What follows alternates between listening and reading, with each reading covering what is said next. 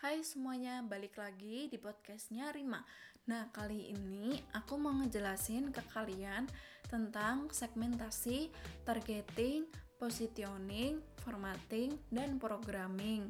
Yang pertama-tama aku mau ngejelasin tentang segmentasi. Sebelumnya kalian tahu nggak sih segmentasi itu apa? Segmentasi itu adalah proses pengelompokan target konsumen menjadi kelompok segmentasi berbeda dengan faktor pengelompokan tertentu. Setiap konsumen akan memiliki karakteristik yang berbeda dalam satu kelompok keberhasilan melakukan segmentasi dan menyiarkan program acara yang sesuai dengan kebutuhan halayak pada segmentasi yang telah dipilih itu menjadi kunci kesuksesan. Nah, contoh dari keberhasilan segmentasi itu adalah pada saluran televisi satelit Disney. Stasiun televisi ini secara jelas membidik segmen penonton anak-anak. Nah, untuk memudahkan segmentasi halayak, maka segmentasi itu bisa dilakukan dengan beberapa aspek dasar. Yang pertama, segmentasi berdasarkan demografis. Segmentasi ini didasarkan pada data-data kependudukan seperti usia, jenis kelamin, pekerjaan, suku bangsa, pendapatan, pendidikan, agama, dan juga ras. Ada beberapa pendapat tentang segmentasi berdasarkan usia. Untuk memudahkan, ada dua pendapat yang dipilih, yaitu dari Biro Pusat Statistik atau juga bisa disebut BPS sebagai lembaga negara yang mengurusi kependudukan dan Nielsen dalam kapasitasnya sebagai lembaga survei halayak yang terkemuka. Nah, contoh dari segmentasi ini itu ada media cetak yaitu Bobo. Secara jelas memiliki segmentasi pada usia 5 sampai 9 tahun menurut versi Nielsen atau juga 0 sampai 14 tahun menurut BPS. Sedangkan dari media televisi, stasiun televisi satelit Disney memiliki segmentasi khusus anak-anak yaitu pada usia 5 sampai 9 tahun itu menurut versi Nielsen atau juga 0 sampai 14 menurut BPS. Yang kedua ada segmentasi berdasarkan gender, yaitu halayak laki-laki dan perempuan. Contoh dari segmentasi ini adalah pada media cetak seperti Aneka, Google, Cosmogirl, Cosmopolitan, Femina, Nova, dan sebagainya. Yang ketiga ada segmentasi behavioral, yaitu segmentasi yang didasarkan pada beragam variabel yang berkaitan dengan perilaku halayak, yang umumnya adalah status, tingkat sosial, purchase occasion. Nah, contoh dari segmentasi ini adalah tabloid dan majalah yang ditunjukkan kepada para penggemar otomotif. Contohnya otomotif, Plus, ada Trend. Yang jelas ini tuh ditunjukkan untuk para penghobi tingkat berat yang memiliki hobi di bidang otomotif. Yang keempat, ada segmentasi berdasarkan geografis, yaitu bisa dilihat dari sisi sosiologi seperti kota atau urban, subkota, suburban, dan desa atau rural.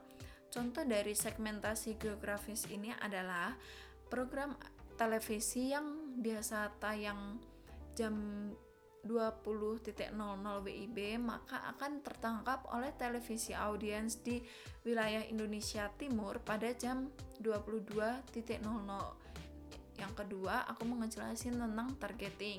Nah, tahapan targeting ini dilakukan setelah institusi atau perusahaan media melakukan pengidentifikasian beragam segmen sebagaimana yang tersebut sebelumnya.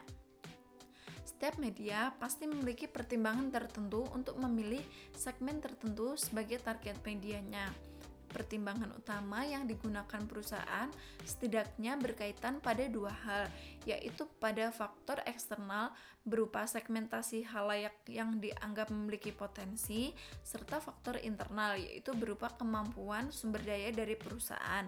Nah, targeting ini memiliki beberapa model. Pilihan model targeting itu ada lima. Yang pertama, konsentrasi pada segmen tunggal atau single segment concentration perusahaan media itu hanya bisa memilih satu saja segmen halayaknya. Yang kedua, ada spesialisasi secara selektif, yaitu atau juga bisa disebut selektif spesialisasi. Proses targeting yang dilakukan oleh perusahaan dengan menyeleksi beberapa segmen. Yang ketiga ada spesialisasi produk atau produk specialization.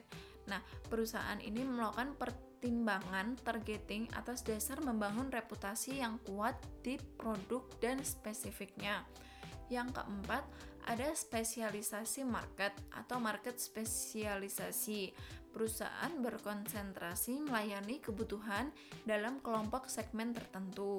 Yang kelima, ada jangkauan semua pasar atau full market coverage. Nah, contoh dari targeting ini jika ada sebuah perusahaan media yang ingin menerbitkan, menerbitkan harian olahraga, maka perusahaan tersebut akan beranggapan bahwa pasar pembaca media olahraga harian di Indonesia ini tuh masih terbuka luas karena hanya ada dua pemain yaitu harian top soccer dan harian bola. Nah, perusahaan media yang hendak ikut meramaikan pasar harian olahraga ini harus mampu memetakan siapa halayak yang menjadi targetnya. Berdasarkan perilaku tersebut sebagai sebuah harian olahraga tertentu yang dibidik sebagai target adalah halayak yang memiliki loyalitas kuat pada bidang olahraga. Yang ketiga, ada positioning. Nah, kalian tahu nggak sih positioning itu apa? Positioning itu adalah sesuatu yang merujuk pada citra terbentuk di benak halayak dengan merek media tertentu. Citra yang melekat pada merek dalam positioning itu disebut sebagai brand image atau citra merek. Nah, tahapan yang dilalui media dalam positioning itu ada tiga. Yang pertama, identifikasi target halayak. Yang kedua, menciptakan perbedaan dengan media lain. Dan yang ketiga, menciptakan keunggulan media. Contoh dari positioning itu adalah uh, majalah yang membuat tagline atau televisi yang membuat tagline dalam periklanannya. Seperti pada majalah Tempo yang membuat tagline RCTI dengan pernyataan RCTI oke. Okay. Kemudian selain RCTI juga ada Kompas TV dengan tagline Inspirasi Indonesia. Nah, yang keempat ada formatting. Dalam radio, format bisa dibedakan menjadi tiga kelompok besar. Kelompok pertama adalah format musik. Format musik adalah format yang paling mudah ditemui dalam berbagai stasiun radio swasta komersial yang kedua adalah format informasi yang dapat dibagi menjadi dua subformat, yaitu format yang didominasi oleh berita atau juga all news dan format yang lebih banyak didominasi oleh dialog atau talk news. Nah, format yang ketiga ini adalah format khusus. Format ini bisa ditemui pada stasiun radio yang ditunjukkan pada segmen tertentu berdasarkan etnis atau agama. Contoh dari format yang ketiga ini adalah Radio Mentari FM di kota Solo dan MK Radio di beberapa kota yang ditunjukkan bagi umat Islam. Yang kelima ada programming. Programming itu bisa dikatakan sebagai perangkat ringan yang digunakan untuk menarik perhatian audiens pada segmentasi yang dituju. Bagian yang terpenting dari programming ini adalah tujuan dari program itu sendiri ada dua tujuan dalam programming radio. Yang pertama, tujuan secara khusus yang bersifat lokal. Tujuan ini berkaitan dengan bagaimana menjalin interaksi dengan para pendengar di sekitarnya. Contoh dari tujuan ini adalah menyediakan layanan untuk request lagu, entah itu dari WhatsApp, Twitter, atau di sosial media. Tujuan yang kedua adalah mood tertentu dari siaran radio itu sendiri Selain radio, televisi juga diharuskan membuat programming. Adapun tujuan dari programming televisi yang pertama adalah menjangkau audiens seluas mungkin.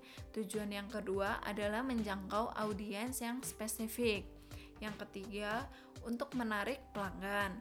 Nah, kemudian ada nih faktor yang mempengaruhi programming.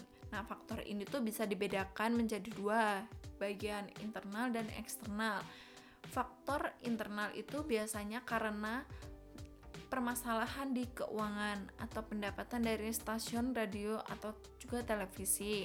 Yang kemudian standar penyiaran dan lain sebagainya. Untuk faktor eksternal itu biasanya memperhatikan bagaimana stasiun kompetitor itu melakukan programming.